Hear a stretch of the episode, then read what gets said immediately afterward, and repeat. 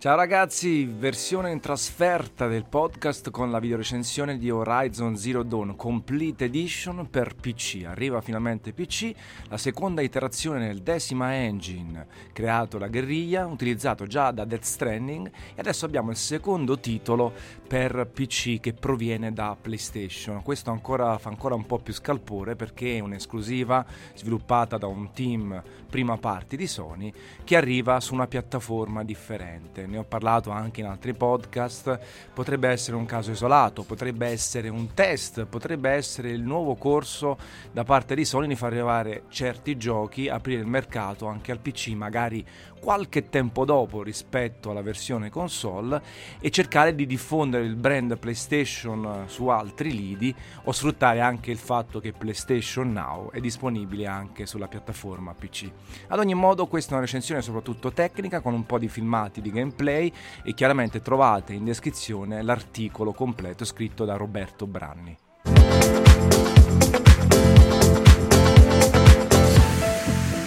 La complete edition di Horizon Zero Dawn significa che gioco, nel gioco è compresa anche l'espansione Frozen Wilds, tutte le patch uscite nel corso del tempo, i costumi aggiuntivi, la modalità New Game Plus e anche quella fotografica. Quindi chiaramente il pacchetto completo, pensato un po' alla classica GOTY Edition. E il gioco disponibile tra- a brevissimo, ehm, chiaramente cerca di sfruttare al top le caratteristiche tecniche superiori del PC offrendo una personalizzazione che su console non era presente. Noi l'abbiamo provato in due configurazioni differenti, una con un processore i7 8700K overclockato a 5 GHz e Nvidia GeForce RTX 2080 Ti eh, Founders Edition e poi su un portatile con un i7 6700 HQ e una GTX 1060, un po' più accessibile per la maggior parte dei giocatori. Allora, le differenze ci sono, chiaramente il target eh, per giocare nella prima configurazione è il 4K a 60 fotogrammi al secondo, in realtà il motore risulta abbastanza pesante. Perché risulta pesante? Perché ad esempio con i driver Nvidia non c'è il supporto al DLSS che invece era stato introdotto da Kojima Production per Death Stranding, quindi non è po- possibile sfruttare le tecniche di machine learning per ottenere comunque una risoluzione elevata, impercettibile da quella nativa e un frame rate accessibile. Di conseguenza, provando il gioco, eh, bisogna giocare un po' con le impostazioni e Guerriglia eh, ha introdotto all'interno delle impostazioni la modalità cosiddetta originale. Originale significa stesso, identico dettaglio della versione PlayStation 4. Ebbene, in modalità originale il gioco riesce ad andare a 4K nativi, risoluzione 4K nativi a 60 fotogrammi al secondo per il 99% del tempo a 59 fps, eh, sfruttando appunto un dettaglio grafico praticamente identico a quello di PlayStation 4, chiaramente con una risoluzione nettamente superiore, quindi una pulizia grafica e anche un frame rate raddoppiato che permette di avere una risposta ai comandi superiore e avere un'esperienza di gioco ancora più fluida. Ci sono poi altre impostazioni, si può agire chiaramente in maniera granulare sulle ombre, le texture, sulla distanza visiva c'è uno slider che va da 70 a 100 e anche la possibilità di scalare la risoluzione in maniera dinamica per ottenere un target di frame rate di 60 fps o 30 fps. C'è supporto per gli schermi ultra wide, eh, cosa interessante, eppure appunto questi preset che non sono soltanto originale, ma c'è anche quello di qualità prioritaria e qualità eccellente. A questo punto eh, il dettaglio viene eh, migliorato, abbiamo ombre più dense definite, texture col filtro anisotropico ancora migliori, anti-aliasing, quindi pulizia eccezionale e così via. Però purtroppo eh, proprio l'assenza del DLSS su Nvidia eh, non permette di raggiungere 60 fps, c'è la media eh, con qualità prioritaria di circa 48 eh, fps, nel senso il 99% del tempo il gioco va a 48 fps e scendono a 42 quando si va su qualità eccellente, quindi un'esperienza inconsistente, ehm, non eccezionale, almeno 60 fotogrammi al secondo, bisogna un po' giocare con le risoluzioni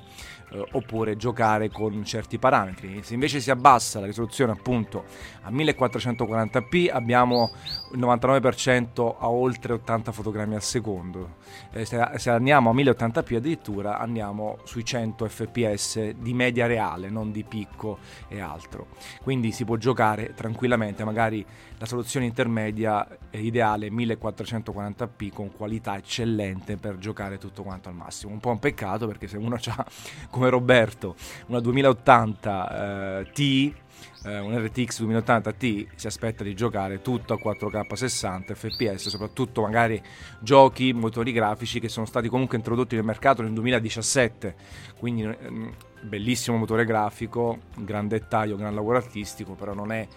il non plus ultra, il super top uscito nel 2020, comunque uscito tre, tre anni fa. Diciamo l'ottimizzazione con la mancanza del DLSS si fa un po' sentire. Per quanto riguarda il portatile con la GTX 1060, chiaramente scordatevi grandi prestazioni, eh, scordatevi giocare a risoluzioni maggiori di 1080p con 60 fps a qualità eccellente, però giocando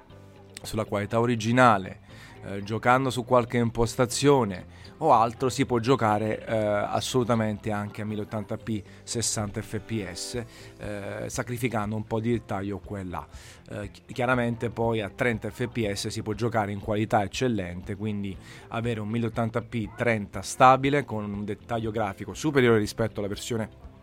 PlayStation 4 e goderselo su un portatile che ha anche il collo di bottiglia chiaramente del processore eh, e, di tutte le costrizioni termiche e altro. Um, noi abbiamo provato il gioco um, in pre-produzione, nel senso con driver non ancora aggiornati, ad esempio arriverà eh, al day one una patch e dei driver aggiornati anche per AMD e sicuramente Nvidia farà la stessa cosa, quindi si potrebbero recuperare un po' di FPS qua e là. Fatto sta che vediamo difficile poter giocare 4K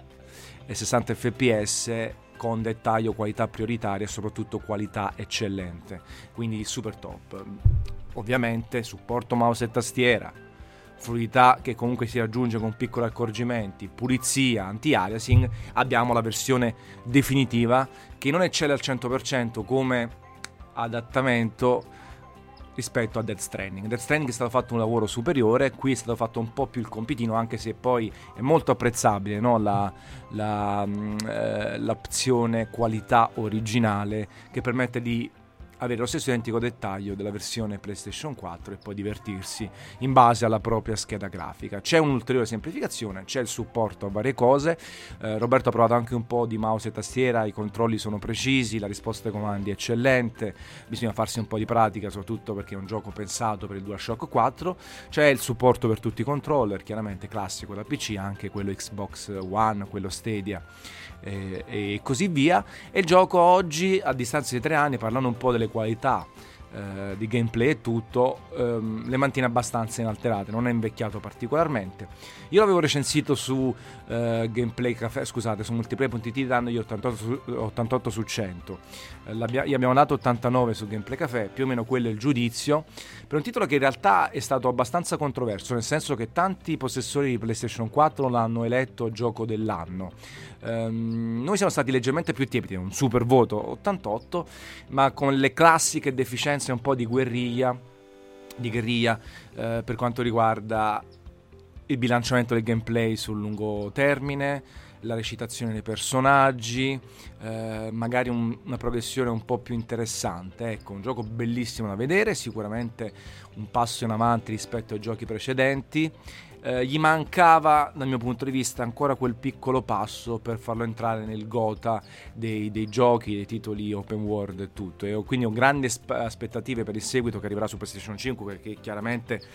eh, dal punto di vista estetico sembra meraviglioso, eh, sarà un po' da vedere tutto quanto il resto. Però è un bel gioco, ecco, sono stato tra quelli un po' più tiepidi se vogliamo, eh, ma assolutamente generosi ehm, e ci sono da mirare le piccole cose, vediamo un po' come arriverà. Nel frattempo se non l'avete giocato su PlayStation 4 assolutamente è un titolo che merita perché ha un alto valore produttivo uh, è indovinato dal punto di vista artistico, è comunque divertente, ha delle idee originali soprattutto dal punto di vista estetico e del mondo di gioco, uh, intelligenza artificiale rivedibile quando si, si, deve utilizzare gli accampamenti negli avamposti, uh, però è sicuramente un titolo di qualità medio-alta che come ho detto all'inizio di questa video recensione barra analisi tecnica sembra essere una, un esperimento da parte di Sony. È chiaro, arriva Death Stranding con Decima Engine, c'hai già in casa una conversione il primo gioco che ti viene in mente da portare su PC è un altro titolo con lo stesso motore grafico. Però come detto appunto in un podcast dedicato può essere un esperimento da parte di Sony per capire come reagisce la community PC.